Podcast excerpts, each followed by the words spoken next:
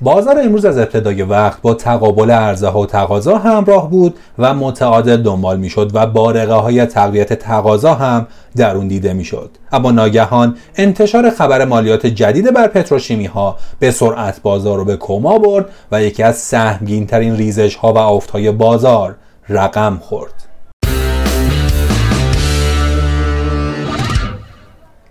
قسمت 412 پادکست بورس پرت رو تو روز یک شنبه سوم بهمن 1400 مهمان شماییم. ما تو این پادکست به بررسی روزانه اتفاقات بازار سرمایه ایران می‌پردازیم. بازار سهام امروز تقریبا پرتقاضا آغاز کرد اما بنا به دلایلی تحت شدیدترین فشار عرضه ها قرار گرفت و با افت محسوسی به کار خودش پایان داد. در این بین فرقی بین نمادهای دلاری و ریالی و بزرگ و کوچیک نبود و همه نمادهای بازار تقریبا بالای 90 درصد بازار کاهشی بودند.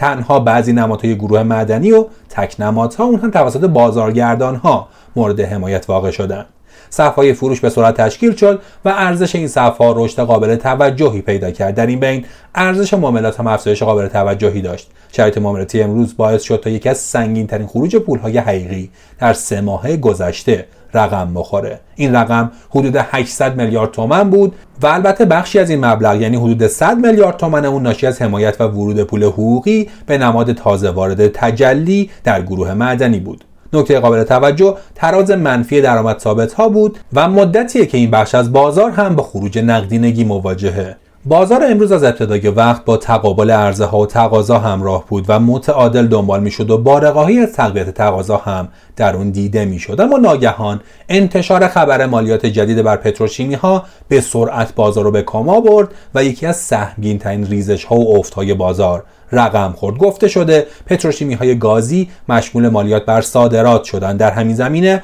هادی بیگی نژاد عضو کمیسیون انرژی مجلس و عضو کمیسیون تلفیق بودجه 1401 به رسانه ها گفته پتروشیمی های تولید کننده متانول اوره و پلی اتیلن حاشیه سودهای بالایی نسبت به سایر پتروشیمی ها دارند و دلیلی برای اعطای معافیت مالیاتی برای محصولات نیست. ضمن که این دست امتیازات در ابتدای زنجیره ارزش مانع از تکمیل زنجیره در صنعت پتروشیمی میشه.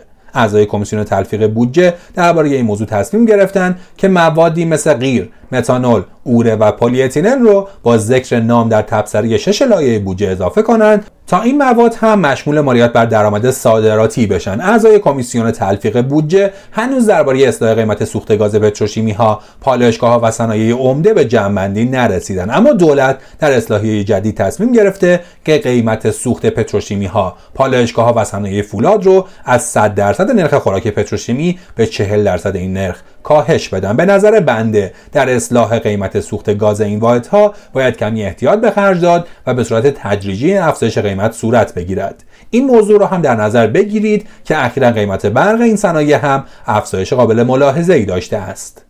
اما در حالی که در فضای رسانه انتقادها نسبت به وضع چنین مالیاتی شدت گرفته عدهای وضع این گونه عوارض رو خنجر از پشت نمایندگان انقلابی تعبیر کردند که پنجشنبه گذشته با فعالان بازار جلسه داشتند. هنوز مشخص نیست که شخص پور ابراهیمی و علیزاده که میزبان جلسه بودند چقدر در این مصوبه نقش داشتن یا دارن اما با توجه به اینکه چنین عوارضی از مجلس خارج میشه به تب باعث انزجار دیگر فعالان بازار هم میشه. از طرفی باید عنوان کرد که اولا میزان چنین مالیاتی مشخص نیست دوما این مالیات هنوز قطعی نیست و باید در صحنه علنی رأی گیری بشه. سوما خیلی از شرکت ها به واسطه قرارگیری در منطقه ویژه اقتصادی از معافیت مالیاتی چندین ساله برخوردارند و در این موارد اعلام نظر دیوان ادارات اداری بر قانون سازمان امور مالیاتی ارجحه. اما به نظر می‌رسه مشکل بازار اینها نیست و این هم بهانه‌ای برای ریزش بازار بود. با مصوبه امروز کمیسیون تلفیق و تغییرات مکرر قوانین بازار اعتماد خودش رو کاملا از دست داده.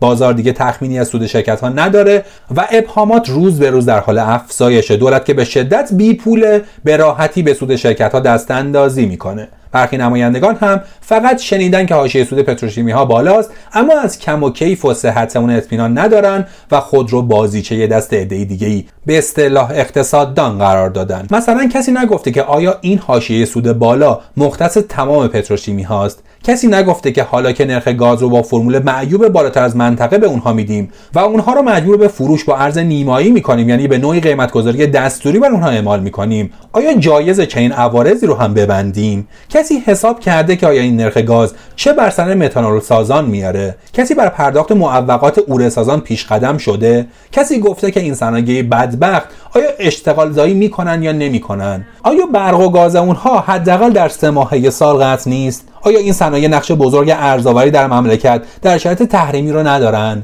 کسی حساب کرده که با زیاندهی پتروشیمی آیا دیگر صنایعی برای کشور باقی میمونه یا نمیمونه؟ اگه پتروشیمی ارز نده سرنوشت نرخ ارز در این شرایط چی میشه؟ آیا به این فکر کردیم؟ آیا مالکان بزرگ این صنایع ما هلدینگ ها و صنایع بزرگ بازنشستگی و کشوری و لشکری نیستند آیا به بحران فزاینده و فراگیر بعد اون در صندوق های بازنشستگی فکری کردیم که این چنین میتازیم؟